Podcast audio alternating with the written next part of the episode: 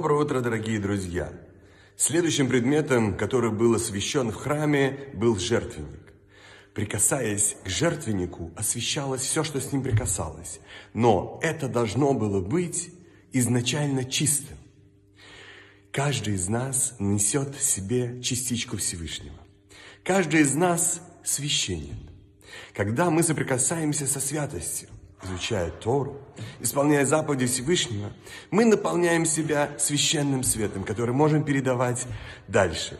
И тем самым мы можем исполнить наше предназначение в жизни. Полной мере. Замечательного дня и прекрасного настроения.